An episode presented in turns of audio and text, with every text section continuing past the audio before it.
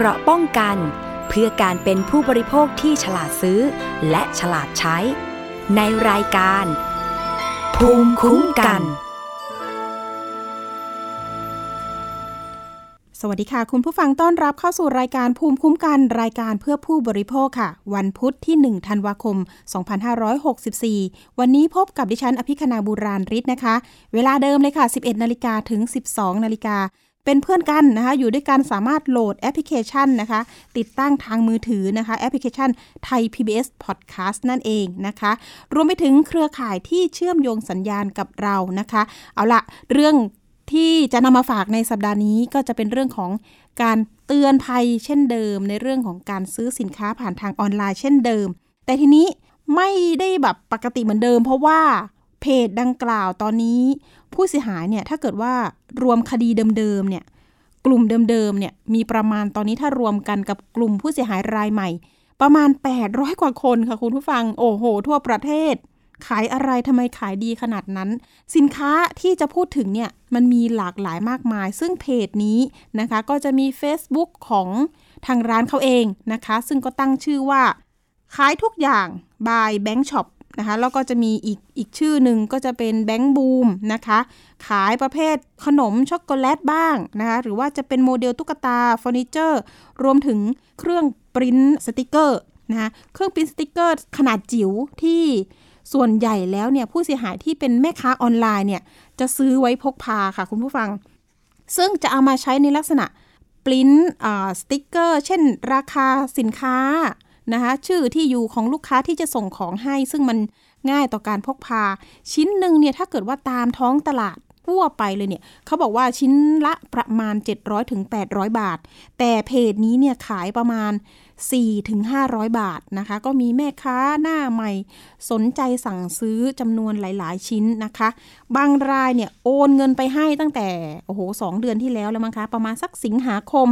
นะเคสนี้เนี่ยเสียหายมากสุดประมาณ 9,000 บาทอันนี้สั่งซื้อเขาเรียกว่าเครื่องปริ้นสติกเกอร์นะคะหรือว่าน่าจะถูกแล้วเครื่องปริ้นสติกเกอร์แบบจิ๋วนะคะหรือว่าพกพารวมถึงมีตัวแทนผู้เสียหายนะคะที่จังหวัดขอนแก่นเองเนี่ยจริงๆแล้วเป็นคนที่โทรเข้ามาร้องเรียนที่ทางรายการเนาะสถานีประชาชนไทย PBS เนี่ยบอกว่าไม่ไหวแล้วเพราะว่าตอนนี้เนี่ยนักสืบโซเชียลเองเนี่ยก็ยังติดตามหาตัวนะผู้ก่อเหตุคนนี้ไม่ได้ก็คือเจ้าของเพจนั่นเองปิดหนีไปแล้วค่ะคุณผู้ฟังตอนนี้ถ้าเกิดว่าเอาชื่อบัญชีนะคะไปเซิร์ชในอินเทอร์เน็ตเนี่ยก็ขึ้นแบ็คลิสต์เต็มไปหมดนะทั้งชื่อบัญชีซึ่งจะเป็นชื่อของผู้หญิงคนหนึ่งเขาอ้างว่าเป็นแฟนกับทางเจ้าของเพจนะคะเจ้าของเพจนี่จะเป็นผู้ชายนะคะทีนี้เนี่ยทั้งสองชื่อเนี่ยผู้เสียหายเองเนี่ยไปสืบมานะคะมีคดีติดตัวฝ่ายชายเนี่ยมีคดีติดตัวที่อ้างว่าเป็นเจ้าของเพจแต่ทีนี้รูปภาพที่ใช้ทางเพจ Facebook เนี่ยปรากฏว่าไปก๊อปปี้ของน้องอีกคนนึงมานะคะซึ่งไม่ใช่ตัวจริงซึ่งน้องคนนี้ก็ไปแจ้งความบันทึกประจำวันไว้เรียบร้อยแล้วนะคะว่าไม่ใช่ตัวเองนะไม่ใช่ตัวเองที่เป็นเจ้าของร้านตัวจริงทีนี้ก็จะเอาผิดให้ถึงที่สุดแล้วก็ตอนนี้ก็กำลังตามล่ากันอยู่กับผู้เสียหายกลุ่มนะคะ400คนล็อต2เนี่ยที่ไปซื้อขนมช็อกโกแลตนะแล้วก็เครื่องปริ้นสติกเกอร์นี่แหละมากมายหลายคน400กว่าคนอันนี้คือล็อตที่2อันนี้ผู้เสียหายรอบ2เกิดเหตุนี่ตั้งแต่ช่วงกรกฎาคมปีนี้นะคะทีนี้เขาไปเซิร์ชพยายามไปหาข้อมูลของผู้เสียหายรายเก่าๆปรากฏว่าถ้าเราไปเซิร์ชชื่อของนายคนนี้เนี่ยเรายังไม่เอ่ยชื่อละกันนะคะปรากฏว่ามันมีฟีดข่าวขึ้นมาหน้าอินเทอร์เน็ตเลยว่าเนี่ยเคยเป็นข่าวตั้งแต่เดือนกุมภาพันธ์64นะคะมีคดีนายคนนี้แหละที่ไปหลอกผู้เสียหายให้ซื้อของผ่านทางออนไลน์ไม่ว่าจะเป็นเฟอร์นิเจอร์ตุ๊กตาโมเดลอ้างว่านำเข้าจากต่างประเทศนะคะอันนี้ก็เสียหายเป็นหลักแสนเหมือนกันนะถ้าเกิดที่ดิฉันบอกไปถ้ารวมกัน2กลุ่มนี้เนี่ยผู้ก่อเหตุคนนี้เนี่ยอาจจะได้เงินไปเป็นหลักล้านบาทนะคะแต่ตอนนั้นเนี่ยก็มีการแจ้งความกระจายตามท้องที่ต่างๆเนาะเพราะว่าผู้เสียหายเนี่ยอยู่หลายจังหวัดนะคะโอ้โหภาคเหนือภาคใต้ภาคอีสานนะแต่ตอนนี้เนี่ยที่เดือดร้อนกันเนี่ยมีน้องคนหนึ่งที่ดิฉันสัมภาษณ์ตอนที่พากันไปตำรวจไซเบอร์นะคะก็เสียหาย 9,000 บาทบอกว่าเนี่ย กำลังจะตั้งตัวเลยแหละนะเอาเงินเอาเนี่ยลงทุนเพื่อจะไปซื้อเครื่องเนี่ยมาขายต่อทำธุรกิจนะคะทีนี้ก็ไปยืมเงินนะคะญาติมาซื้อแต่ทีนี้เนี่ยก็รอสินค้าไม่ได้สักทีจนเพจนี้ก็ปิดไปเลยนะคะและทีนี้เนี่ยเรามีตัวแทนของผู้เสียหายกลุ่มนี้นะคะชื่อนามสมมุติละกันนะคะน้องเอก็สั่งซื้อเป็นพวกช็อกโกแลตเนาะขนมนะโอนเงินไปตั้งแต่เดือนกรกฎาคมทวงของมาเป็นเดือน2เดือนนะคะได้กลับมาคือสั่งซื้อไปประมาณ300ชิ้นได้กลับมาแค่20ชิ้นนะคะทีนี้ก็อยากจะทวงถามสินค้ารวมถึงไม่อยากได้ละสินค้าอยากได้เงินคืนนะคะเดี๋ยวเรามีตัวแทนนะคุณเออยู่ในสายกับเราแล้วเนาะสวัสดีค่ะคุณเอค่ะค่ะสวัสดีค่ะค่ะคุณเอเอาล่ะอยากให้คุณเอเล่าให้ฟังหน่อยเป็นประสบการณ์เนาะแล้วก็จะได้เตือนภัยผู้บริโภคว่าเราไปเจอเพจ Facebook นี่ได้ยังไงแล้วก็ราคาสินค้านี่มันจูงใจยังไงบ้างค่ะค่ะเริ่มแรกเลยค่ะหนูเจอที่ Facebook นะคะแล้วคือมันก็จะมีฟีดขึ้นมาเป็นโฆษณาเนาะขึ้นมานะคะแล้วทีเนี้ยเราก็เลยเห็นแบบเหมือนเห็นร้านเขาเราก็เลยเข้าไปดูอะค่ะมันก็จะมีรีวิวมีอะไรต่างๆนานาอย่างเงี้ยค่ะก็เลยคิดว่าโอเคร้านนี้น่าจะเป็นร้านจริงๆค่ะก็เลยได้สั่งซื้อเขาไปค่ะสั่งซื้ออะไรบ้างตอนนั้นราคาการโฆษณาเขาราคาเท่าไหร่ตอนเห็นโฆษณาเขาบอกว่าราคาสูงก็คือ28บาทต่อชิ้นนะคะจากเดิมคือ45บาทแบบครึ่งต่อครึ่งเลยอย่างเงี้ยค่ะก็อันนี้ถ้าซื้อเยอะๆหนูไม่ได้ค่ะใช่ค่ะซื้อเยอะซื้อจำนวนเยอะเลยค่ะแต่ที่ไม่ได้เอะใจก็คือเพราะว่ารีวิวเขาเยอะมากค่ะรีวิวจากลูกค้าเขาแน่นมากในเพจนี่มีขายอะไรบ้างคะก็มีเครื่องปิ้นค่ะเครื่องปิ้นเป็นเครื่องปิ้นเล็กๆแล้วก็มีขนมนำเข้าแล้วก็เป็นพวกตุ๊กตาโมเดลอย่างเงี้ยค่ะส่วนมากจะเป็นของนำเข้าหมดเลยทีนี้การทวงถามสินค้าของเราเนี่ยจริงๆแล้วตอนที่เราสั่งซื้อครั้งแรกเนี่ยเขาให้รอสินค้ากี่วันคะน้องเอตอนที่เขาแจ้งเราก็คือ 3-4 วันค่ะปกติทั่วไปเลยเหมือนร้านทั่วไปเลยค่ะ 3-4 วันเท่านั้นแต่ตอนนี้เป็นยังไงคะกี่เดือนแล้วตามของอยู่ประมาณ 3-4 เดือนเนี่ยค่ะถ้ารวมกันก็น่าจะ4เดือนแล้วค่ะค่ะนานมากนะคะและทีนี้เห็นว่า20ชิ้นกว่าจะได้เป็นยังไงน้ำตาแทบจะกระเด็นใช่ไหมคะก็รอ2เดือนเลยค่ะถึงได้20ชิ้นเพราะว่าระหว่างรอก็คือมันเกิน2อาทิตย์และก็เลยรู้สึกว่ามันนานเกินไปก็คือเงินในตรงเนี้ยค่ะคือเราสั่งมาเราก็สั่งเพื่อที่จะมาขายอย่างเงี้ยค่ะคือเงินตรงเนี้ยเราถ้าเราเกิดเราได้ของตอนนั้นมันน่าจะเอาไปหมุนหรือใช้อย่างอื่นได้แล้วอันนี้เราก็เลยถึงก็คิดว่ามันนานเกินไปแล้วก็เลยขอยกเลิกเขาก็เลยได้มาแค่20ชิ้นค่ะสินค้า20ชิ้นเนี่ยมูลค่ามันประมาณเท่าไหร่คะ600กว่าบาทค่ะประมาณ625น่าจะประมาณนี้ค่ะแล้วเงินที่เราโอนไปนี่คือเท่าไหร่นะคะ 8,400 ค่ะ 8,400 บาทเนาะหักลบกบหนี้20ชิ้นก็เหลือสัก 7,000 กว่าบาทใช่ค่ะใช่ไหมคะพันกว่าบาทแล้วทีนี้เราทวงถามยังไงทวงเงินเขายังไงบ้างก็ทักไปในแชทนะคะก็ทวงเรื่อยๆเลยนะคะหลังจากที่มันครบกำหนดแล้วเนาะแบบเขาบอกว่า 3-4 วันโอเคอันนี้หนูก็เลทมาประมาณอาทิตย์นึงก็ทักไปเขาก็บอกว่าเดี๋ยวจะส่งให้ยังไม่ถึงคิวเลยอะไรอย่างนี้ก็เลยโอเครอมาก็เริ่ม2อาทิตย์นั่นนี่นั่นรอมาอีกจะครบเดือนแล้วก็เลยบอกว่าไม่ไหวแล้วนะคือมันนานเกินไปเพราะเงินตรงนี้เราต้องมาใช้หมุนก็คือมันเสียเวลาด้วยถ้าสั่งของที่อื่นปกติมันคือต้องได้มาแล้วอะได้มาแล้วก็ขายคืนไปแล้วอย่างเงี้ยค่ะก็เลยว่าขอยกเลิกซะเขาก็ไม่ยอมยกเลิกเขาบอกว่ายกเลิกไม่ได้หนูก็ทำไมยกเลิกไม่ได้อะไรอย่างเงี้ยค่ะเห็นบอกว่าการพูดคุยเนี่ยคุยกับใครคุยกับผู้ชายหรือว่าเจ้าของบัญชีที่เป็นผู้หญิงผู้ชายค่ะเพราะว่าระหว่างที่ตอบก็คือจะมีแต่แชทผู้ชายอย่างเดียวมีโทรคุยกันไหมไม่มีค่ะไม่มีเลยเหรออ๋อแชทอย่างเดียวใช่ค่ะใช่ค่ะมีแบบว่าวิดีโอคอลไหมไม่ค่ะจะมีแค่แชทไปเพราะว่าส่วนตัวเขาอ่ะเขาบอกว่าเขาไม่ได้หายคือเขาจะใช้แบบวิธีแบบว่าไม่หายค่ะแต่ไม่ส่งทีนี้ตอนที่ระหว่างที่เรารอเนี่ย1เดือน2เดือน3เดือนเนี่ยตอนนั้นเรายังไม่ได้ค้นหาหรือสืบประวัติใช่ไหมคะใช่ค่ะยังไม่ได้สืบประวัติเลยคือตอนที่ระหว่างรออ่ะเราไม่รู้เลยค่ะว่าเฟซนั้นเป็นเฟซปลอม เป็นแอคเคาท์ปลอมค่ะไม่รู้เลยค่ะนึกว่าเป็นตัวตนจริงๆของเขาเลยเราก็เลยเชื่อในรูปร่างหน้าตาก็คือในโปรไฟล์ของเขาก็คือเขาดูดีแล้วก็มีฐานะนิดนึงเนี่ยค่ะทีนี้มารู้ตอนไหนคะตอนที่เขาตอนที่เรารอตอนที่ได้ของรอบแรกมาแล้วเนาะแล้วทีนี้เราก็มาทวงอีกจนมันเข้า3เดือนแหละก็เลยคิดว่ามันนานเกินไปรอของอะไรนะคะนี้ก็เลยทวงไปอีกทีมาทราบอีกทีก็คือตอนที่เขาปิดเฟซแล้วก็ปิดเพจถึงมารู้ว่าเป็นเฟซปลอมค่ะปลอมเลยตกใจเลยใช่ไหมตอนนั้นทำยังไงตอนนั้นใช่ค่ะตกใจมากก็แบบไปค้นหาเนาะแล้วทีเนี้ยก็เลยคิดว่าอ่ะถ้าสมมติว่าถ้าเราโดนจริงๆเนี่ยคือถ้าเราโดนโกงจริงเนาะมันต้องมีคนอื่นที่โดนแหละอาจจะต้องมีสักคนที่ซื้อของร้านนี้ก็เลยไหนลองไปดูซิว่ามันจะมีประวัติไหมก็เลยไปโพสต์ดูอะค่ะก็เลยเห็นเยอะเลยผู้เสียหายหลายคนเลยก็เลยไปขอเข้ากลุ่มกับเขาอันนี้ก็คือเป็นกลุ่มใหม่เลยใช่ไหมคะเห็นบอกว่ามีตั้ง400กว่าคนใช่ค่ะตอนแรกก็ตอนที่หนูเข้าก็ประมาณจะ300แหละพอทีเนี้ยหลังๆเริ่มเพิ่มขึ้นเรื่อยๆเลยค่ะเห็นบอกว่ารู้ตัวว่าค่ะเห็นบอกว่าเพจของนายคนนี้มี2ชื่อเลยหรือว่ามีอีกหลายๆชื่อว่างั้นมีทั้งขายทุกอย่างบายแบงค์ช็อปแล้วก็มี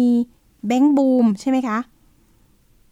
อ๋ออันแบงค์บูมก็คือเป็นเฟซส่วนตัวค่ะถ้าขายทุกอย่างนี่คือจะเป็นเพจก็เหมือนใช้เพจอะขายค่ะแต่ว่าโยนลูกค้าเข้าไปซื้อที่ใน Facebook ก็ที่จะให้ลูกค้าเนี่ยดูโปรไฟล์ของตัวเองว่าน่าจะเป็นตัวจริงนะคือเขาจะสร้างฐานลูกค้าหน้าเฟซเขาแบบว่ามีรีวิวมากเลยค่ะรีวิวเยอะแบบมีทุกวันเลยอะมีคนมาโพสต์ให้รีวิวอย่างเงี้ยอ๋อค่ะก็คือขายของนี่ก็คือเพจขายทุกอย่างบายแบงค์ช็อปส่วน Facebook ส่วนตัวนี่จะเป็นแบงค์บูมแต่ก็เป็นชื่อปลอมรูปปลอมใช่ไหมคะใช่ค่ะใช่ค่ะทีนี้มันเชื่อมโยงกันยังไงหมายถึงว่า Facebook เพจนะคะต่างๆเนี่ยมันมีเชื่อมโยงเรื่องชื่อบัญชีมั้ยมันเหมือนกันใช่มั้ยหรือยังไงเขาโยนให้ไปสั่งที่ในเฟซอะค่ะคือตอนแรกเราเห็นโฆษณาในเพจเนาะแล้วหนูก็ทักไปซื้อแล้วเขาเลยบอกว่า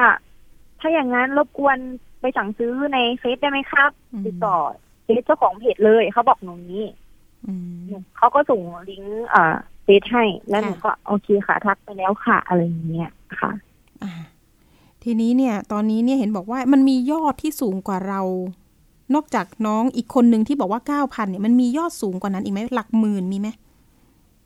มีค่ะมีเห็นในกลุ่มก็ 13,000 นะคะมี 13,000 ก็จะ 13,000 นะใช่ค่ะราคาที่ผู้เสียหายน้อยสุดเนี่ยเราเห็นว่าจะมีตั้งแต่400บาทขึ้นไปนะคะคุณผู้ฟังแล้วก็บัญชีนี่สรุปแล้วเราติดต่อเขาได้ไหมคะเจ้าของบัญชีตอนแรกติดต่อได้นะคะแต่ว่าระหว่างที่ติดต่อช่วงหลังๆมาเขาก็บอกว่าเขาจะคืนเงินภายในวันที่20นี้อะไรอย่างเงี้ยค่ะจะทำการทยอยคืนให้เขาบอกว่าเขาอ้างว่าเขาไม่มีส่วนเกี่ยวข้องในตรงนี้ก็คือเขาโดนแอบอ้างบัญชีอะไรอย่างนั้นอย่างนี้ค่ะแต่ว่าในประวัติการใช้เงินที่เราไปขอจากธนาคารเนี่ยก็คือก็เหมือนใช้ด้วยกันนะคะเขาเป็นแฟนกันไหมอันนี้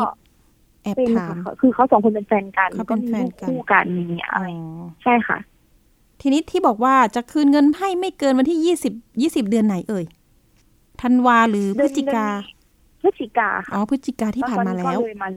ลยมาแล้วนี่คือเงียบกริบเลยใช่ไหมคะหรือว่าติดต่อพอได้ไหมหายเลยค่ะออกกลุ่มเลยค่ะหายไปเลยค่ะตอนนี้ติดต่อไม่ได้ค่ะค่ะเพราะว่าถ้าคืนให้นี่ก็นะตั้ง400กว่าคนเนาะ 500,000 กว่าบาทว่างั้นทีนี้เห็นบอกว่าน้องเอเคยไปแจ้งความไว้ที่ตำรวจไซเบอร์แล้วครั้งนึงเนาะก่อนที่ทางพี่ปริมเนี่ยจะพาไปล่าสุดใช่ไหมคะค่ะตอนนั้นคดียังไม่คืบใช่ไหมคะใช่ค่ะทีนี้เนี่ยก็ทางรายการเดี๋ยวประสานทางตำรวจให้อีกครั้งหนึ่งแล้วก็เห็นว่ามีการสร้างลิงก์สร้าง QR Code ให้มีการลงทะเบียนไปใหม่อีกครั้งหนึ่งเนาะอันนี้ก็ใช่ค่ะค่ะน้องเอเป็นตัวแทนผู้เสียหายหน่อยว่าอยากจะฝากไปยังเจ้าหน้าที่ตำรวจยังไงเพื่อที่จะติดตามจับกุมนะคะผู้ก่อเหตุคนนี้ที่นะไปสร้างเพจปลอมขึ้นมาเนี่ยขายของหลอกลวงแบบนี้เนี่ยเราจะมีวิธีป้องปรามกันยังไงดีคือกรณีนี้ก็คือเขาทำมาหลายครั้งแล้วนะคะแล้วก็ส่วนตัว คนที่ทำนี่ก็มีประวัติในการติดคุกมีคดีมาแล้วค่ะก็อยากให้เจ้าหน้าที่เร่งแล้วก็ดำเนินคดีให้ถึงที่สุดอะค่ะเพราะว่ามันหลายครั้งแล้วเนาะก็แบบไม่น่าจะได้รับโอกาสอีกค่ะไม่ได้เกรงกลัวกฎหมายเลยเห็นบอกมีประวัติจำคุกมาแล้วจริงๆเหรอคะเนี่ยจริงๆแล้วก็ประมาณปี60ค่ะปี60อ๋ออันนี้มาปี64อ่ะ4ปีทีนี้การจับกุมคดีแรกเห็นบอกว่ามีเจ้าอะไรนะเขาเรียกผู้เสียหายกลุ่มแรกใช่ไหมคะอันนี้ก็ยังจับกุมตัวไม่ได้ถูกไหมตั้งแต่กุมภาพันธ์ใช่ค่ะเพราะว่าเหมือนเขารวบรวมคนไปที่กองปราบปรามไม่ครบเนาะเพราะว่าบางคนก็อาจจะไม่ว่างอย่างเงี้ยค่ะเรื่องก็เลยเหมือนเงียบหายไปช่วงนั้นค่ะตอนนี้ผู้เสียหายลงทะเบียนกันทั้งหมดหรือยังคะ400คนคนล่าสุดคนใหม่อ่ะคนใหม่กลุ่มใหม่หนูส่งให้เพื่อนๆไปแล้วนะคะบางส่วนเนาะแต่ว่าอันนี้หนูก็ไม่แน่ใจว่าลงครบทุกคนหรือยังแต่ว่าก็เน้นย้ำให้ทุกคนช่วยกันลงค่ะค่ะขอแรงอีกสักรอบเนาะน้องเอช่วยกันติดตามหรือเขาเรียกว่าตามล่าหานายคนนี้นะคะหรือว่าอ่ะน้องที่เป็นเจ้าของบัญชีเนี่ยถ้าเกิดว่ามาให้การกับเจ้าหน้าที่ตำรวจเนี่ยมันก็จะเป็นประโยชน์เนาะแล้วก็อาจจะต้องกันตัวเองไว้เป็นพยานโทษหนักจะได้เป็นเบานะคะเอาละเดี๋ยวเรื่องนี้เราติดตามกันหน้าจออีกครั้งหนึ่งนะคะแล้วก็เดี๋ยวเราเชิญทางพันตำรวจเอกกิติศักดิ์เที่ยงกมลนะคะท่านเป็นรองผู้บังคับการตำรวจสืบสวนสอบสวนอาชญากรรมทางเทคโนโลยี2หรือว่าสอท2หรือว่าตำรวจไซเบอร์นี่แหละนะคะมาช่วยกันสืบค้นกันอีกครั้งหนึ่งนะคะเพราะว่าเห็นว่ามีผู้เสียหายอายุน้อยๆก็มีนะคะอายุที่15-16 เยาวชนก็สูญเงินไปอันนี้เขาก็เสียใจเนาะซื้อของไม่ได้สินค้าเอาละเดี๋ยวยังไงเรากันติดตามกันอีกครั้งหนึ่งนะคะในทางหน้าจอแล้วก็เดี๋ยวตามความคืบหน้ากับตำรวจไซเบอร์ให้นะคะน้องเอค่ะวันนี้ขอบคุณมากๆค่ะน้องเอค่ะค่ะขอบคุณค่ะสวัสดีค่ะค่ะอันนี้ก็เป็นกำลังใจให้กลุ่มผู้เสียหายนะวันนั้นที่นัดกันมาเนี่ย400คนจากหลายจังหวัดนะน้องๆก็มาได้ประมาณสัก 7-8 คนนะคะแล้วก็ช่วงสถานการณ์โควิดแบบนี้เนี่ยอาจจะต้องนะเอาตัวแทนละกันแล้วก็นี่แหละค่ะตำรวจก็ช่วยในเรื่องของการสร้างลิงก์ให้น้องๆผู้เสียหายที่อยู่ต่างจังหวัดเนี่ยได้ลงทะเบียนนะคะแล้วก็กรอกรายละเอียดความเสียหายลงไปนะคะชื่อเบอร์โทรที่อยู่นะคะให้เรียบร้อยแล้วก็ข้อมูลนี้ก็จะเป็นความลับนะคะรวมถึงที่เราเน้นย้ำไปตอนนี้คนที่จะเป็นผู้ค้าออนไลน์เนี่ยก็สามารถลงทะเบียนกับตำรวจไซเบอร์ได้นะคะทาง trusthightechcrime นะคะ .or.org ขออภัยเอาใหม่ trusthightechcrime.org นะคะก็ไม่ยุ่งยากว่าอย่างนั้นไม่ต้องแสดงหลักฐานอะไรให้ยืนยันตัวตนกับตำรวจไซเบอร์แล้วก็จะมีรายชื่อโชว์ที่หน้าเว็บไซต์นะคะนำไปอ้างอิงเพื่อสร้างความเชื่อมั่นให้กับผู้ซื้อได้อย่างแน่นอนว่าอย่างนั้นนะคะหรือว่าโทรติดต่อไปที่สายด่วนนะคะตำรวจไซเบอร์1441นะคะอันนี้ก็จะเป็นเบอร์ที่ติดตามกันได้นะคะแล้วก็เข้าไปเขาเรียกว่ารู้เท่าทันภัยนะคะไปติดตามจากเพจเจ้าหน้าที่ตำรวจได้นะคะเอาละค่ะไปเรื่องต่อไปเรื่องนี้เป็นเรื่องใกล้ตัวมากๆแล้วก็เตือนกันทุกวันในเรื่องของการกู้ยืมเงินหนี้นอกระบบจะเป็นแอปเงินกู้อีกแล้วนะคะล่าสุดมีคลิปนะคะการทวงหนี้โอ้โหบุกไปถึงร้านเลยนะคะผู้เสียหายท่านนี้ก็บอกว่าไปกู้เงินตั้งแต่ต้นปีละนะคะแล้วก็ผ่อนชำระมาเนี่ยโอ้โหคือเขาเรียกว่าเงินต้นนะคะเงินหนี้เนี่ยชำระไปเป็นหลักแสนนะคะแต่หนี้ที่ได้มาเนี่ยได้มาแค่10,000 กว่าบาทแต่การใช้หนี้เนี่ยคือเขาบอกว่า 100% แบบหลายเท่าตัวนะคะแล้วทีนี้เนี่ยคือใช้หนี้ไม่ไหวละสมมุติว่ากู้เงิน 30,000 เนี่ยได้มาแค่ 1,200 นะคะครบ6วันต้องใช้หนี้นะคะใช้หนี้ทันทีหมายถึงว่าพอครบ6วันปุ๊บนะคะกลุ่มพนักงานแอปพลิเคชันเหล่านี้ก็จะโทรมาทวงหนี้ทันทีนะคะแล้วก็ต้องใช้ 3,000 บาทสมมุติกู้มา 3,000 ได้แค่ 1,200 ก็ต้องใช้หนี้ 3,000 ก็เป็นอย่างนี้เรื่อยมานะคะจนผู้เสียหายท่านนี้นี่ไม่ไหวจริงๆไม่มีเงินที่จะแบบมาใช้หนี้ละเพราะว่าหนี้เนี่ยจริงๆใช้หนี้ไปครบแล้วนะคะทีนี้จ่ายแล้วก็ไม่จบจนกระทั่งไปปรึกษาเจ้าหน้าที่นะคะท่านก็แนะนำว่าไม่ต้องจ่ายละแล้วก็ลบแอปเหล่านั้นทิ้งไปนะคะเท่านั้นแหละผ่านมาเดือน2 เดือนนะคะ จึงมีปรากฏการณ์นี้เกิดขึ้นก็คือมีพนักงานหญิงคนหนึ่งอ้างว่ามาจากแอปพลิเคชันนี้แหละนะคะมาทวงหนี้ถึงร้านเลยซึ่งน้องคนนี้เนี่ยเขาก็เปิดร้านอยู่ในห้างแห่งหนึ่งนะคะปรากฏว่ามาทำลายข้าวของนะคะไม่ใช่ทำร้ายทำลายข้าวของในร้านเพื่อข่มขู่นะคะแล้วก็ประจานด้วยนะคะมีการตะโกนโอ้โหเป็นหนี้ก็ต้องใช้สิอย่างนั้นอย่างนี้นะคะทำให้ทางผู้ที่เป็นลูกหนี้เนี่ยอับอายนะคะอันนี้แหละนะคะทางลูกหนี้เองเนี่ยก็ใช้หนี้ไปหมดแล้วอย่างที่บอกทีนี้ก็ไม่ยอมแล้วนะคะจะอยู่เฉยไม่ได้แล้วก็ต้องแจ้งเจ้าหน้าที่ให้มาควบคุมตัวหญิงคนนั้นเพื่อที่จะไปคุยกันที่สถานีตำรวจนะคะเดี๋ยวเรามีสายของคุณมีนละกันนามสมมุติอยู่ในสายกับเรามาบอกเล่าเหตุการณ์นี้ให้เราฟังนะคะคุณมีนสวัสดีค่ะค่ะสวัสดีค่ะค่ะโอ้โหคุณมีนเจอเหตุการณ์ระทึกนะคะบุกมาถึงที่ร้านเลยใกล้ตัวมากๆเลยนะคะเล่าเหตุการณ์ให้ฟังหน่อยค่ะคุณมีนคะในวันที่เกิดเหตุค่ะค่ะวันที่เกิดเหตุจริงๆวันที่เกิดเหตุเนี่ยคือมันก่อนหน้าวันที่เกิดเหตุเนี่ยมันมีเหตุเกิดมาก่อนแล้วก็คือมีการเหมือนโต้ข่มขู่คุกคามว่าจะมาทำร้ายมาเข้ามาทำร้ายของอะไรเงี้ยค่ะก็คือเราก็ได้พยายามที่จะไปแจ้งความไว้ก่อนตลอดนะคะโดยที่ไม่คิดว่าจะมาถึงตัวจริงๆอะไรเงี้ยค่ะแล้วก็ค่ะวันที่เกิดเหตุก็คือร้านเรายังไม่เปิดเขาก็เข้ามาก่อนแล้วก็มาทำลายข้าวของนะคะเห็นบอกว่าโอ้โหไปแจ้งความ4 ครั้งแล้วใช่ไหมคะใช่ค่ะเห็นบอกว่าล่าสุดก็คือไปแจ้งความค่ะล่าสุดก็ยังมีส่งข้อความมาทางเพจทางร้านใช่ไหมคะใช่ก็คือข่มขู่ไปโพสต์ข้อความข่มขู่ในร้านอาหารพอเขารู้ว่าเราจับ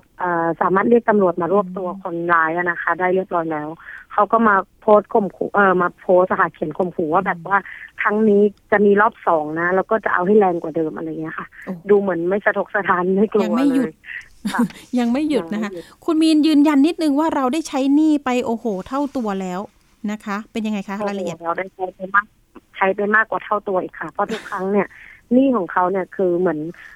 เขาโอนมาให้สมมติว่า1ยอดสมมติ 3,000 บาทเราได้จริงแค่ 1,000 กว่าบาทนะคะแล้วก็เราต้องคืน 3,000 บาทภายใน6วันพอเขาคืนเสร็จเราคืนเขาเสร็จเนี่ยยอดถัดไปก็เข้ามาเยอะขึ้นเรื่อยๆแต่ทุกครั้งที่เยอะเนี่ยยอดที่เขาจะเอาคืนเนี่ยบวก 100% เลยค่ะคือมากกว่านั้นไปเยอะเลย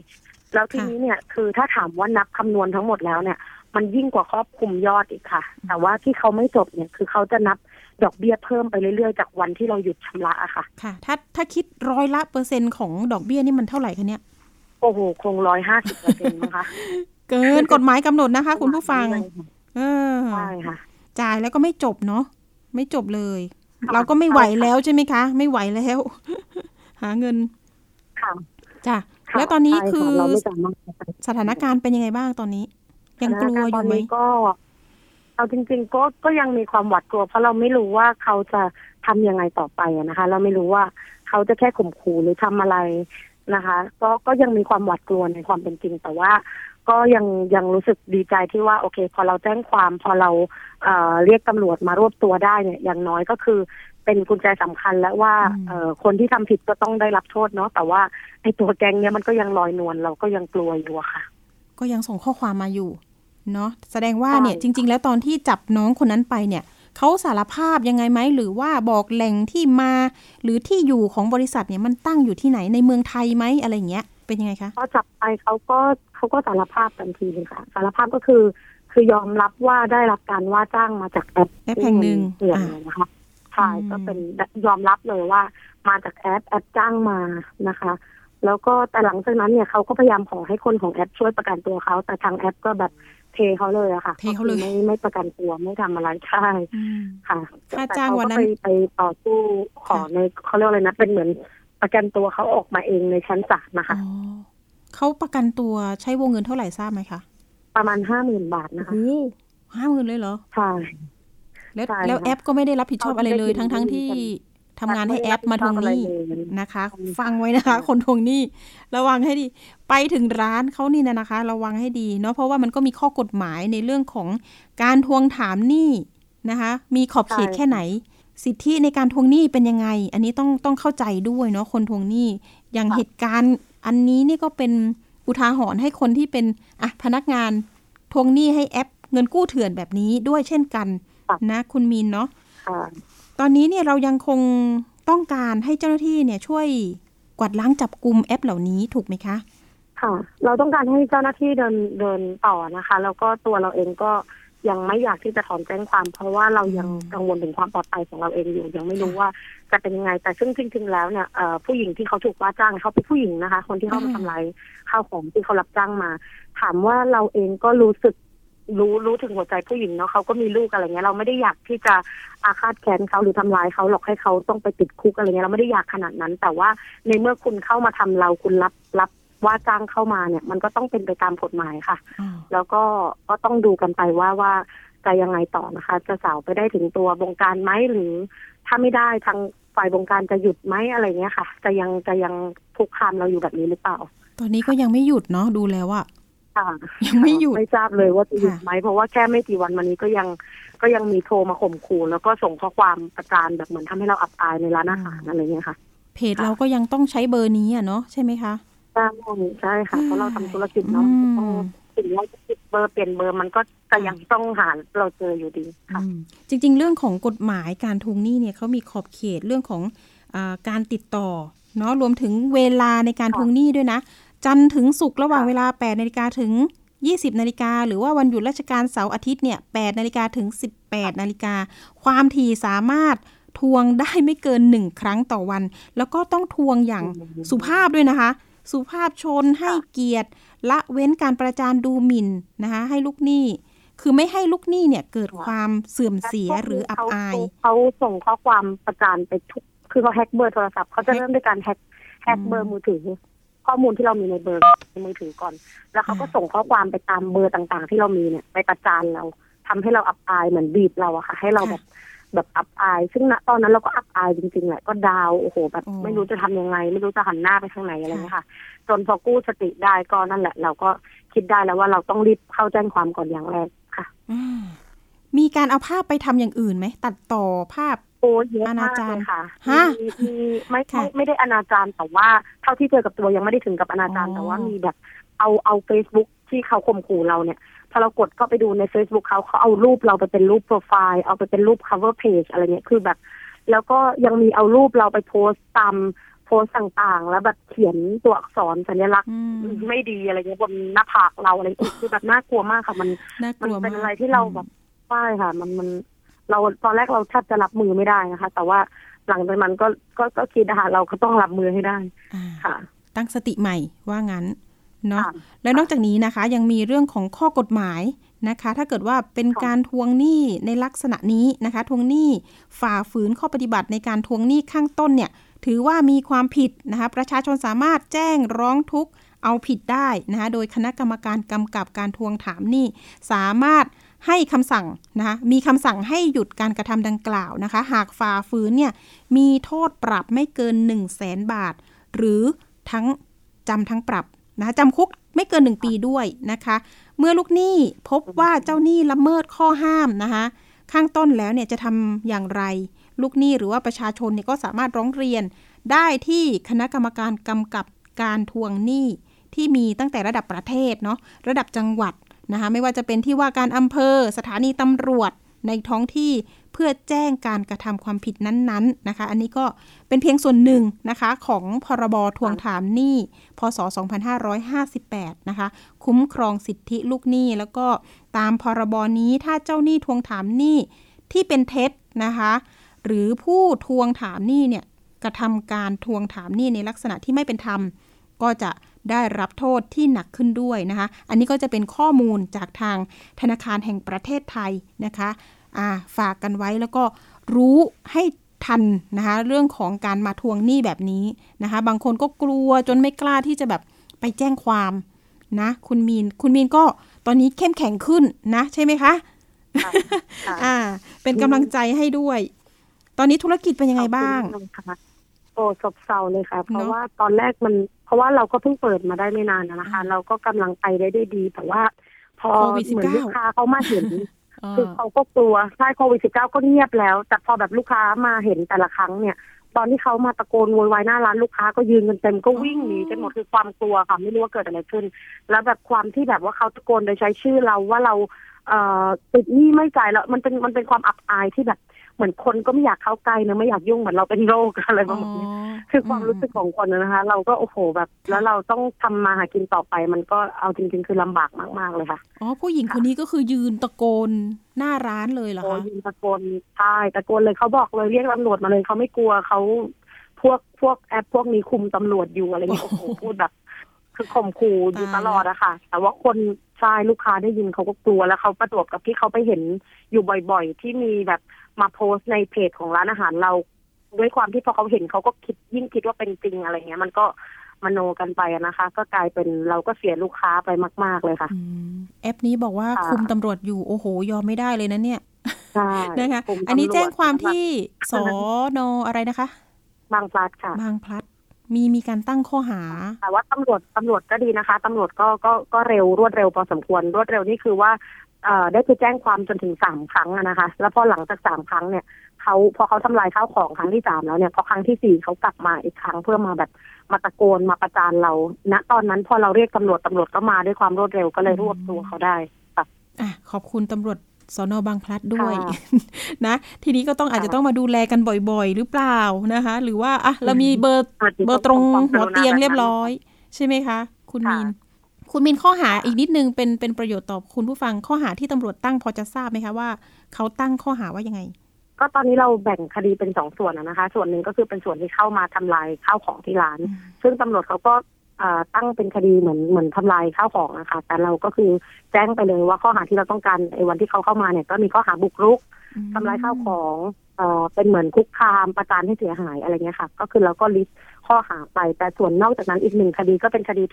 ที่เขารับสารภาพแล้วว่าเขาถูกว่าจ้างมาก็จะเป็นคดีของแอปอะค่ะแอปที่ว่ามาประจานเราทางอินเทอร์เน็ตมาโทรคุกคามเราจะทำร้ายร่างกายจะมาเอาชีวิตเราอะไรเงี้ยอันนี้ก็ต้องเดินต่อไปค่ะโอ้มันแยกกันนะเป็นอาญาเหมือนกันเห็นว่าร้องห่มร้องไห้เลยทีเดียวคนที่มากระทำแบบนั้นนะคะใช่ไหมคะแล้วขอร้องเราไม่ว่าเอ้ยอย่าเอาผิดหนูเยอะเลยอย่างนั้นอย่างนี้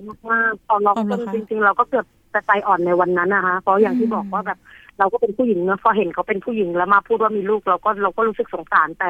ในความเป็นจริงเราถึงบอกเขาว่านั้นเนี่ยบอกกับเขาอยู่ตลอดว่าอยากให้เข้าใจเรานิดนึงนะเราไม่ได้อยากจะทำร้ายเขากลับแต่ว่ามันต้องเป็นในแง่กฎหมายก่อนเพราะเรายังไม่รู้ว่าความปลอดภัยของเราอยู่ตรงไหนอะไรเงี้ยค่ะค่ะค่ะอันนี้อยากจะฝากนะคะไปยังคุณผู้ฟังยังไงบ้างเรื่องของการไปกู้แอปแบบนี้นะคะแล้วเจอเหตุการณ์แบบนี้อยากเตือนยังไงบ้าง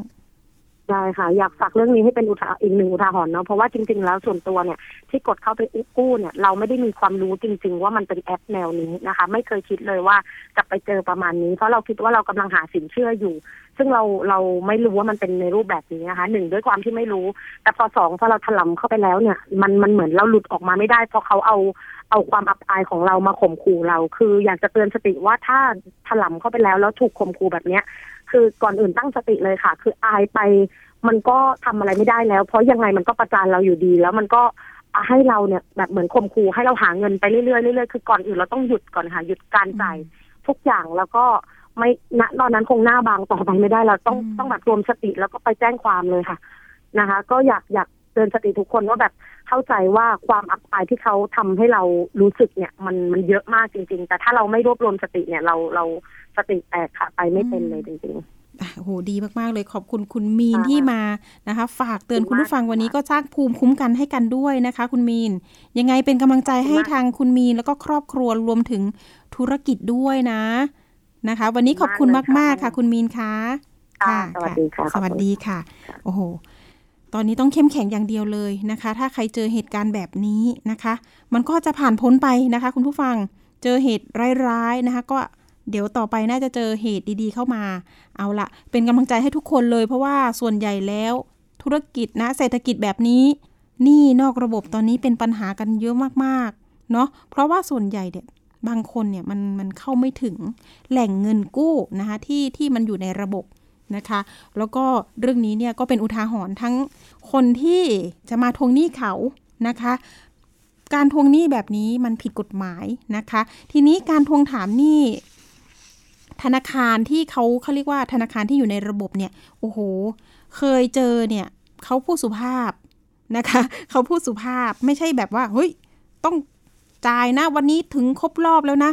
นะคะแล้วอันนี้เนี่ยดอกเบี้ยเนี่ยเกินกฎหมายกำหนดแน่นอนนะคะที่ผ่านมาเนี่ยตำรวจหลายๆสถานีเนี่ยก็ไปปราบปรามแอปเงินกู้มาหลายแอปนะคะแต่ว่าแอปนี้เนี่ยเดี๋ยวต้องขอเช็คก่อนว่าก่อนหน้านี้นี่มีการจับกลุ่มเครือข่ายนี้ไปหรือยังนะคะแล้วก็แอปนี้เนี่ยตั้งอยู่ที่ไหนอย่างไรใครอยู่เบื้องหลังนะคะและทีนี้เนี่ยเมื่อกี้คุณมีนไม่ได้พูดหน้าไมค์เนี่ยมีการพูดคุยกับดิฉันก่อนหน้านี้เนี่ยบอกว่าคนที่ทวงมาทางโทรศัพท์เนี่ยบางทีก็พูดไทยไม่ชัดสันนิษฐานได้ว่าเป็นแรงงานข้ามชาติหรือไม่อย่างไรอันนี้เนี่ยมันจะเชื่อมโยงกับเครือข่ายที่ไปจับกุมที่กัมพูชามาหรือคนต่างชาติมาเนี่ยแหละตั้งรกรากบางทีก็อย่างที่เคยไปจับที่สมุทรสาครเนี่ยก็มีนะเคยไปจับกุมกวาดล้างได้ที่นั่นก็มีทั้งแรงงานไทยแรงงานข้ามชาตินะคะก็เป็นลูกจ้างให้กับชาวต่างชาติอีกทีนึงที่มาทำธุรกิจในไทยนะคะปรากฏว่าก็มีหลายแอปพลิเคชันแต่ไม่รู้ว่าจะเป็นเครือข่ายเดียวกันไหมอย่างไรเดี๋ยวข้อมูลนี้นะคะเราจะต้องส่งให้ทางเจ้าหน้าที่อีกครั้งหนึ่งนะคะเพื่อที่จะสืบสวนต่อไปนะคะเพื่อที่จะไม่ให้ทางผู้ที่เดือดร้อนประชาชนตาดำๆที่ต้องการ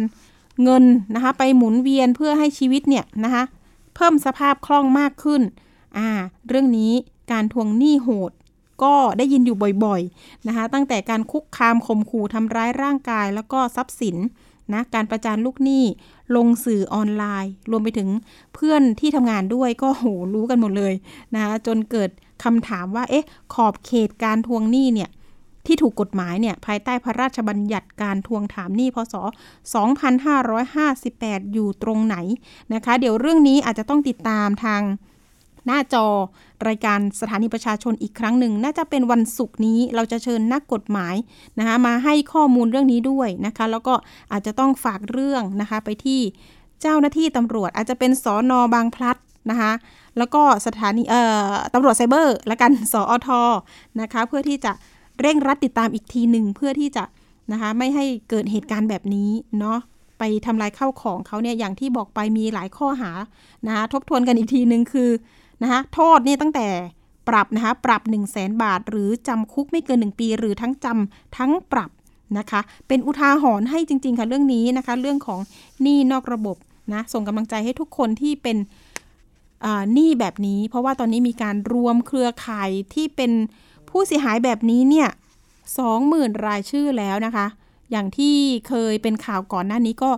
รวมตัวกันไปยื่นเรื่องที่กรมสอบสวนคดีพิเศษหรือว่ากระทรวงยุติธรรมเพื่อที่จะให้มาดูแลคดีนี้หน่อยหรือรับเป็นคดีพิเศษนะสำหรับที่คนมาทวงหนี้แบบนี้จะมีความผิดแบบยังไงอะไรอย่างไรรวมถึงทลาย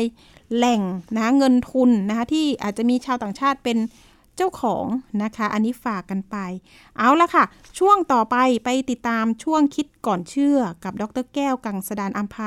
นักพิษวิทยาและคุณชนาทิพย์ไพรพงศ์นะคะวันนี้นะคะมีเรื่องของกระดาษกับอาหารเป็นอย่างไรไปติดตา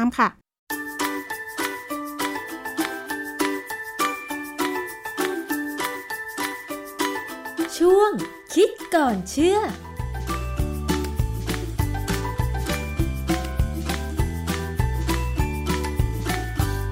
พบกันในช่วงคิดก่อนเชื่อกับดร.แก้วกังสดาลอำไพนักพิษวิทยากับดิฉันชนาธิปไพรพงศ์ค่ะวันนี้เราจะมาคุยเกี่ยวกับเรื่องของกระดาษกับอาหาร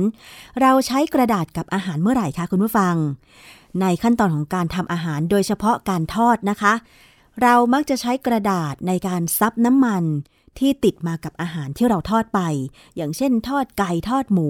ดิฉันเองก็เช่นเดียวกันค่ะเวลาทำอาหารแล้วมีน้ำมันติดก็มักจะใช้กระดาษทิชชู่ซับน้ำมันเพราะกลัวว่าการที่เราวางอาหารไว้บนตะแกรงกลัวว่าน้ำมันมันจะออกจากอาหารไม่หมดแล้วเราจะได้กินอาหารที่มีน้ำมันมากเกินไปจะทำให้เราอ้วนนั่นเองจึงเอากระดาษทิชชู่ที่เราใช้ในชีวิตประจำวันเช็ดนะคะหรือว่าซับน้ำมันออกแต่ว่าคุณผู้ฟังคะมันเป็นวิธีที่ถูกต้องหรือไม่แล้วเคยได้ยินไหมคะว่าในปัจจุบันนี้ท้องตลาดเนี่ยมีกระดาษซับความมันจากอาหารขายด้วยแต่บางคนก็ไม่ได้ซื้อมาใช้เพราะคิดว่าไม่ได้ใช้เป็นประจำไม่เหมือนกับร้านขายของทอดใช่ไหมคะที่ต้องซับน้ำมันเป็นประจำ การที่เราใช้กระดาษทิชชู่ที่เราใช้เช็ดหน้าเช็ดตาเนี่ยซับน้ำมันออกจากอาหารมันจะเป็นอันตรายไหมเพราะได้ข่าวว่าขั้นตอนการทำกระดาษทิชชู่นั้นเนี่ยจะต้องมีการใช้สารเคมีบางอย่างในการผลิตกระดาษทิชชู่ซึ่งเรื่องนี้เราจะไปถามกับอาจารย์แก้วค่ะอาจารย์คะกระดาษทิชชู่หรือว่ากระดาษซับน้ำมันออกมาเนี่ยสามารถใช้ทดแทนกันได้ไหมหรือว่ามันจะมีอันตรายไหมคะอาจารย์ความจริงแล้วเนี่ยมันไม่ควรจะเอามาใช้ทดแทนเพราะกระดาษทิชชู่เนี่ยถ้าเป็นม้วนๆเนี่ยนะฮะถ้าเป็นฝรั่งเนี่ยเขาไม่เอามาทำอย่างอื่นเลยยกเว้นใช้ในห้องน้ำแต่บ้านเราเนี่ยตามโต๊ะอาหารเนี่ยเราเอามาใส่กล่องแล้วก็มีการทำกล่องเฉพาะที่สำหรับพอเราดึงแกนกลางที่เป็นกระดาษออกใช่ไหมกระดาษแข็งออกแล้วก็ตัวทิชชู่ก็จะโผล่ขึ้นมาอันนี้เรามีเห็นตามโต๊ะแต่เป็นหมดฝรั่งเนี่ยงงเลยว่าเอากระดาษเช็ดในห้องน้ำเนี่ยมาใช้เช็ดปากได้ด้วยหรือคนไทยก็บอกว่าเช็ดได้ multi purpose นะฮะซึ่งไม่ควรหรอกจริงๆเนื่องจากว่าเขาผลิตมาสำหรับใช้ในห้องน้ำก็แค่นั้นเองก็พอแล้ว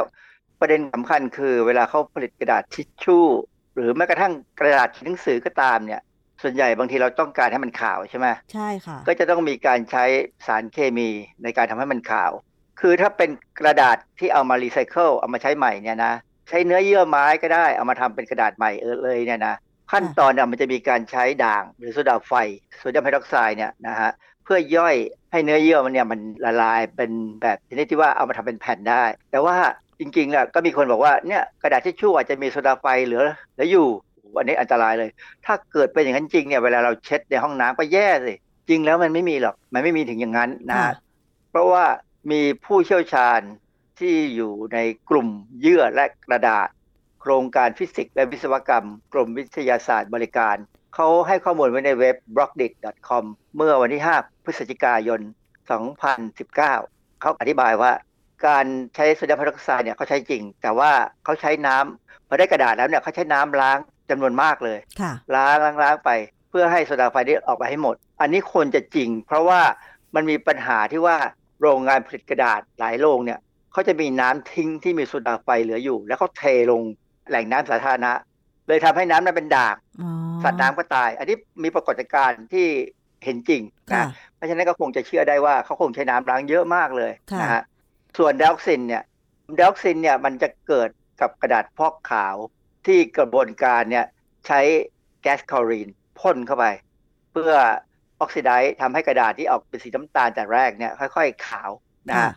แต่ว่าผู้รู้ท่านก็บอกว่าปัจจุบันเนี่ยโรงงานที่ใช้แก๊สคลอรีนในกระบวนการผลิตกระดาษเนี่ยเหลืออยู่โรงเดียวแล้วล่ะผมเข้าใจว่าโรงนี้ล่ะคือโรงที่อยู่ที่ภาคตะวันออกเฉียงเหนือที่เคยมีปัญหาทำให้แม่น้ำทั้งสายเนี่ยมีไดออกซินเต็มไปหมดเลยแล้วก็มีการฟ้องร้องกันคดีนี้เป็นคดีที่จดจำไปจนวันตายเลยที่ว่า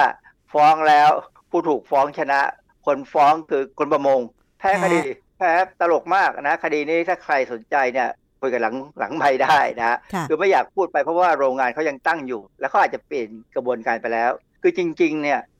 โรงงานกระดาษส่วนใหญ่หรือทั้งหมดแล้วเนี่ยเกือบทั้งหมดเนี่ยเขาเปลี่ยนกระบวนการไปแล้วเขาไม่ได้ใช้แก๊สคลอรีนแล้วหรอกนะฮะก็คงจะพอสบายใจได้แต่จริงๆเนี่ยก็คือว่าไดออกซินเนี่ยมันเกิดได้นะในกระดาษสีขาวซึ่งอาจจะมากหรือน้อยก็ตามดังนั้นเนี่ยถ้าเป็นกล่องที่เอามาใช้บรรจุอาหารเช่นนม UHT เนี่ยจะสังเกตว่ากล่องเขาเป็นกล่องกระดาษสีขาวนะแต่ว่าข้างในเขาเนี่ยเขาจะลามิเนตคือเคลือบพลาสติกเนี่ยถ้าที่ผมจำได้เนี่ยเขาบอกว่าเคลือบถึง8ชั้นเป็นพลาสติกเนี่ย8ชั้นเลยเพื่อกันไม่ให้เนื้ออาหารไปสัมผัสกับกระดาษสีขาวซึ่งอาจจะมีไดออกซินอาจารย์กระดาษทุกชนิดเลยเหรอคะที่จะต้องมีวิธีการทำที่ต้องใช้สารโซเดียมไฮดรอกไซด์อย่างเช่นกระดาษสมุดอะไรอย่างนี้ต้องใช้ไหมคะถ้าคลอรีนเนี่ยเกิดไดออกซินแน่นอนนะโซดาไฟเนี่ยเขาล้างจน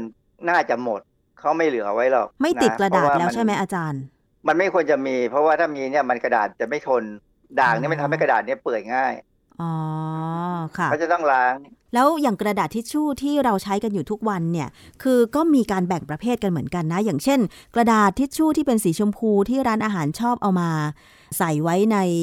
ขวดหรือว่าในแก้วแล้วก็ให้เราเช็ดปากอย่างเงี้ยอันนั้นจะยุ่ยง่ายมากเลยอันนั้นเป็นกระดาษเช็ดปากซึ่งเขามีกระบวนการผลิตที่ก็อาจจะดีกว่ากระดาษทิชชู่เช็ดก้น แล้วก็กระดาษทิชชู่ที่เป็นม้วนๆหรือตอนนี้ค่ะมันมีกระดาษทิชชู่ที่เป็นแผ่นยาวๆแต่ว่าจะราคาถูกหน่อยเช่นห่อละ20 บาทอย่างเงี้ยมีขายตามตลาดนัดทั่วไปอันนี้วิธีการผลิตเหมือนกันไหมคะก็คล้ายๆกันอะไรเพียงแต่ว่าคุณภาพของมันนะสิวัตถุดิบเนี่ยจะเป็นยังไงก็ไม่รู้คือกระดาษซับน้ำมันเนี่ยมันจะเป็นกระดาษม้วนยาวประมาณฟุตหนึ่งนะหน้ากว้างฟุตหนึ่งอ่ะแล้วเนื้อมันจะนิ่มอันนั้นน่ะใช้ซับน้ำมันเลยเฉพาะเขาจะติดเอาไว้นะค่ะเพราะฉะนั้นคือหมายความว่าถ้าเราต้องการใช้กระดาษเพื่อมาซับน้ำมันจากอาหารทอดเราควรที่จะต้องใช้กระดาษเฉพาะที่เขาผลิตมาเพื่อซับน้ำมันใช่ไหมอาจารย์ถูกต้องครับคือความจริงเนี่ยกระดาษที่ใช้สำหรับซับน้ำมันเนี่ยมันมีค่อนข้างจะหลายชนิดนะแต่ที่เห็นมีขายทั่วไปเนี่ยก็คืออันที่หนึ่งคือกระดาษไขอันที่สองคือกระดาษพรูฟและสามคือกระดาษอเนกประสงค์กระดาษไขเนี่ยจะเห็นเลยว่าเวลาเราไปซื้อข้าวผัดซื้อก๋วยเตี๋ยวผัดซีอิ๊วอะไรก็ตามเนี่ยเขาจะเอากระดาษไขเนี่ยมาเพื่อสำหรับที่จะวางอาหารลงไป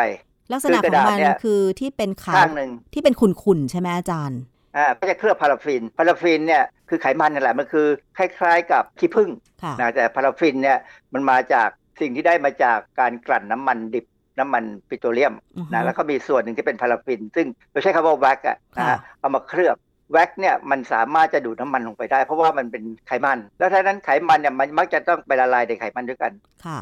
ตามหลักการทางเคมีเลยนะไขมันจะลงไปซึมลงไปได้บ้างพอสมควรลักษณะของกระดาษไขก็คือด้านหนึ่งจะมีความมันอีกด้านหนึ่งจะเป็นด้านเพราะฉะนั้นเวลาห่อเนี่ยก็เอาอาหารโปะลงไปตรงด้านมันใช่ไหมคะอาจารย์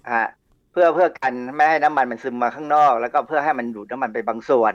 กระดาษพรูฟเนี่ยหลายคนรู้จักดีเพราะว่าเราอ่านหนังสือพิมพ์หนังสือพิมพ์เนี่ยจะต้องจับน้ำมันเก่งๆเพราะอะไรเพราะตัวหนังสือมันจะได้เกาะติดแล้วก็ถ้ามันไม่ได้ไปใช้ทำหนังสือพิมพ์หรือพิมพ์อะไรก็ตามเนี่ยเขาก็จะมาห่อโรตีตัดเป็นแผ่นๆห่อโรตีเลยที่อาบังเอาไปใช้เนี่ยนะอันเนี้ยเป็นกระดาษที่ค่อนข้างดีเพราะมันจะเห็นว่าเวลาเรากินโรตีเนี่ยกระดาษส่วนที่เหลือเนี่ยมันจะมีน้ำมันติดเยิ้มเลยนะฮะอีกอันนึงก็คือกระดาษอเนกประสงค์อันนี้ได้ยินบ่อยเป็นทิชชู่เนื้อหนานั้นหน้ากว้างประมาณฟุตหนึ่งนะก็จะเขียนไว้ที่ฉลากเลยว่าสำหรับซับน้ำมันแล้วขอให้ดูมาตรฐานเข้าใจว่าเขามีมาตรฐานอุตสาหกรรมนะขอให้ดูอันนี้จะราคาจะค่อนข้างแพงนิดนึงแต่ว่าได้ผลดีค่ะดิฉันเคยซื้อมาใช้นะแต่ว่าไม่บ่อยเพราะว่าตัวเองไม่ค่อยทำอาหารแบบทอดๆมันจะเป็นม้วนลักษณะที่เป็นกระดาษแผ่นยาวต่อเนื่องและเวลาจะใช้เราก็ฉีกออกมาเป็นแผ่นๆแต่ความหนาของมันจะหนามากนะคะอาจารย์แล้วจะแพงกว่าใช่ฮะมันจะเป็นเฉพาะสำหรับเขาจะเขียนระบุว่าสำหรับซับน้ำมันมันจะสับสนกับกระดาษม้วนแบบนี้คล้ายๆแบบนี้ที่อยู่ในห้องน้ำใช่นะอันนั้นสำหรับห้องน้ำนะเอามาซับไม่ดีแน่นะฮะเพราะว่าคุณภาพของวัตถุดิบที่เอามาใช้หรือกระบวนการเนี้ยก็อาจจะไม่เท่ากันไม่ดีเหมือนกันนะฮะในกรณีที่กระดาษที่ต้องสัมผัสอาหารนะเช่นพวกกล่องนมกล่องอะไรก็ตามเนี่ยส่วนใหญ่เขาจะมีการลามิเนตคือเคลือบชั้นพลาสติกเอาไว้นะ8ชั้นบ้าง2ชั้นบ้างแล้วแต่ชนิดของอาหารที่เขาจะไปใช้นะฮะเขามีมาตรฐานสากลเลยผมไปเจอบทความหนึ่งเรื่อง An Overview of Paper and Paper-Based Food Packaging Materials Health Safety and Environmental Concerns ในวารสาร Journal of Food Science and Technology ในปี 2019 เนี่ยเขาจะให้รายละเอียดเกี่ยวกับกระดาษต่างๆไว้เยอะมากถ้าใครสนใจจะอ่านเนี่ยนะติดต่อมาที่ผมก็ได้ผมมีตัวเอกสารอยู่นะฮะแล้วในนั้นเขาจะมีรายละเอียดเกี่ยวกับมาตรฐานของกระดาษหรือบรรจุภัณฑ์สำหรับที่ใส่อาหารยังไงบ้างคะอาจารย์เขาไม่ถึงก็บอกถึงลักษณะมาตรฐานนะเพราะว่าถ้าเป็นมาตรฐานเนี่ยเราต้องไปดูของ ISO ไปดูของเอกสารที่มาจากโคเด็กหรือมาจาก WHO เลยแต่ว่าอันเนี้ยเขาอธิบายถึงลักษณะคุณสมบัติของกระดาษที่จะเอามาใช้งานต่างๆฮะอย่างกรณีหนึ่งที่น่าสนใจคืออย่างเช่นกระดาษกล่องบรรจุภัณฑ์ต่างๆเนี่ยสีน้ำตาลนะที่บอกไหมกล่องสีน้ำตาลค่ะใช่กล่องพลาสติกกระดาษกล่องพวกนี้กระดาษกล่องพวกนี้ซับน้ำมันดีนะซับได้ดีมากมันก็เป็นอยู่ในส่วนหนึ่งของกระดาษซับน้ำมันจากอาหารถ้าผลิตให้เป็นคุณภาพซับน้ำมันได้แต่ว่าคุณภาพที่ทำเป็นกล่องเนี่ยผมว่ามันไม่น่าจะมาซับน้ำมันนะอย่าให้ใครไปเอากล่องที่ใช้แล้วมาซับน้ำมันนะไม่อันนี้ไม่ถูกต้องแน่นะแต่มันซับน้ำมันได้ผมไปเจอเว็บไซต์หนึ่งเขาพูดบอกว่าเหมือนกับที่คุณชนาธิพูดแหละว่า ไม่ค่อยทำบ่อยไม่ค่อยได้ทอดบ่อยเราจะซื้อกระดาษมาทิ้งไว้บางทีมันก็เสียดายนะใช่เขามีวิธีอันที่หนึ่งเขาบอกว่าใช้หม้อทอดไร้น้ำมันไปเลยนะซึ่งกรณีเนี้ยเราอาจจะใช้ได้กับอาหารที่มันเนื้อสัตว์ที่มันมีน้ำมันในตัวเช่นสะโพกไก่แต่จะบอกว่าถึงจะใช้หม้อทอดไร้น้ำมันถ้าเป็นเนื้อสัตว์บางอย่างเช่นเนื้อติดมันอย่างเงี้ยมันก็มันนะอาจารย์นะบางทีก็ต้องแต่ว่าน้ำมันมันจะลงไปอยู่ข้างล่างเยอะนะน้ำมันเนี่ยจะถูกสกัดออกไปแล้วเนื้อที่ได้ออกมาเนี่ยมันอาจจะมีความอร่อยน้อยไปนิดนึงเพราะว่าน้ำมันมันน้อยลงซึ่งก็เป็นข้อดีนะเป็นข้อดีแต่ว่าอย่าใช้อกไก่เด็ดขาดนะเพราะอกไก่เนี่ยถ้าผมเคยลองทำแล้วแห้งมากเลยเหมาะที่จะไปทำสลัดเพราะนี้อีกอันหนึ่งที่มีคนแนะนำก็คือว่านานๆครั้งทำเนี่ยให้ใช้ขนมปังแผ่นที่เราใช้ทำแซนด์วิชเนี่ยมาวางเรียงบนจานแล้วเอาอาหารที่ทอดเนี่ยวางลงไปมันซับน้ำมันได้อย่างดีเลยเพราะว่าเนื้อแป้งเนี่ยก็ดูดซับน้ำมันอยู่แล้วนะฮะแต่เราก็ต้องกินขนมปังนั้นหรือทิ้งอาจารย์ขนมปังถ้าทิ้งก็คงเสียดายนะใช่ตามภาษาคนไทยอ่ะนะ ก็มาทำขนมปังหน้าหมูได้นะอาจารย์ก็น้ำมันมันก็ต้องอยู่ในขนมปังอยู่ดีนิดหน่อยคือขนมปังหน้าหมูถ้าเราทำแบบนี้นะก็เอาขนมปังที่มีน้ำมันซับอยู่แล้วเนี่ยทอดโดยใช้กระทะที่สำหรับทอดโดยไม่ใช้น้ำมันกระทะพวกเทฟลอนอะไรพวกนี้นะมันก็จะทำให้ได้ขนมปังหน้าหมูที่น้ำมันน้อยเพราะว่าเวลาเราทอดทำขนมปังหน้าหมูเนี่ยถ้าเราใช้น้ำมันแบบทอดธรรมดาเนี่ยมันเยอะนะแต่ถ้าเราทอดด้วยกระทะที่ไม่ใช้น้ำมันเนี่ยถ้าแบบนั้นเลยก็จะไม่อร่อยเพราะนั้นขนมปังที่มีน้ำมันอยู่บ้างเล็กน้อยเนี่ยก็จะอร่อยขึ้นผมเคยลองทำแล้วแล้วอาจารย์ก็กินขนมปังนั้นต่อใช่ไหมแล้วอร่อยไหมอาจารย์กินต่อดีครับผมไม่ทิ้งของอยู่แล้ว คือน้ำมันที่ทอดมันก็ไม่ใช่น้ำมันที่เลวร้ายอะไรนะฮะเพราะเราใช้อย่างเช่นเราใช้น้ำมันถั่วเหลืองเนี่ยน้ำมันถั่วเหลืองเนี่ยเป็นน้ำมันที่มีกรดไขมันไม่อิ่มตัวสูงซึ่งจำเป็นต่อร่างกายด้วยนะไม่ใช่ไม่จำเป็นนะฮะโดยเฉลี่ยเนี่ยเราต้องการน้ำมันที่อิ่มตัวครึ่งนึงแล้วกันกับไม่อิ่มตัวอีกครึ่งนึงคือยังไม่มีใครบอกอัตราส่วนที่แน่นอนได้นะเพราะฉะนั้นก็สลับกันไปอาจารย์คะสรุปอีกทีนึงค่ะว่าถ้าจะใช้กระดาษเพื่อซับน้ำมันออกจากอาหารทอดควรจะใช้แบบไหนคะควรซื้อที่เขาติดฉลากว่าเป็นกระดาษซับน้ำมันอาหารทอดอะไรพวกนี้นะก็จะมีคำอธิบายไว้อย่างชัดเจนนะฮะแล้วถ้าเป็นไปได้เนี่ยดูว่ามีมาตรฐานที่เขาจดไว้ไหมเพราะว่ากระดาษพวกนี้ก็มีมาตรฐานอยู่นะระดับหนึ่งแต่ว่าไม่ใช่เป็นสิ่งที่อย.กำหนดเพราะว่าไม่ใช่อาหารนะฮะ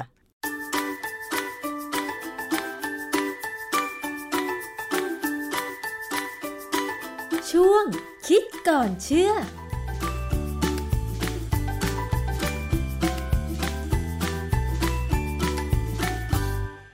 ค่ะขอบคุณข้อมูลจากดร.แก้วกังสดาลอำไพแล้วก็คุณชนาทิพย์ด้วยนะคะวันนี้ได้ประโยชน์กันมากมายเหลือเกินรวมถึงเรื่องการเตือนภัยอย่าลืมนะคะโทรเข้ามาได้แจ้งเรื่องมาได้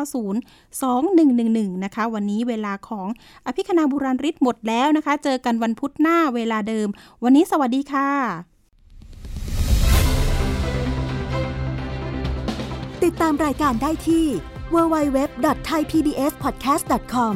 แอปพลิเคชัน Thai PBS Podcast หรือฟังผ่านแอปพลิเคชัน Podcast ของ iOS, Google Podcast, Android, Podbean, SoundCloud และ Spotify ติดตามความเคลื่อนไหวของรายการและแสดงความคิดเห็นโดยกดถูกใจที่ facebook.com/thaipbspodcast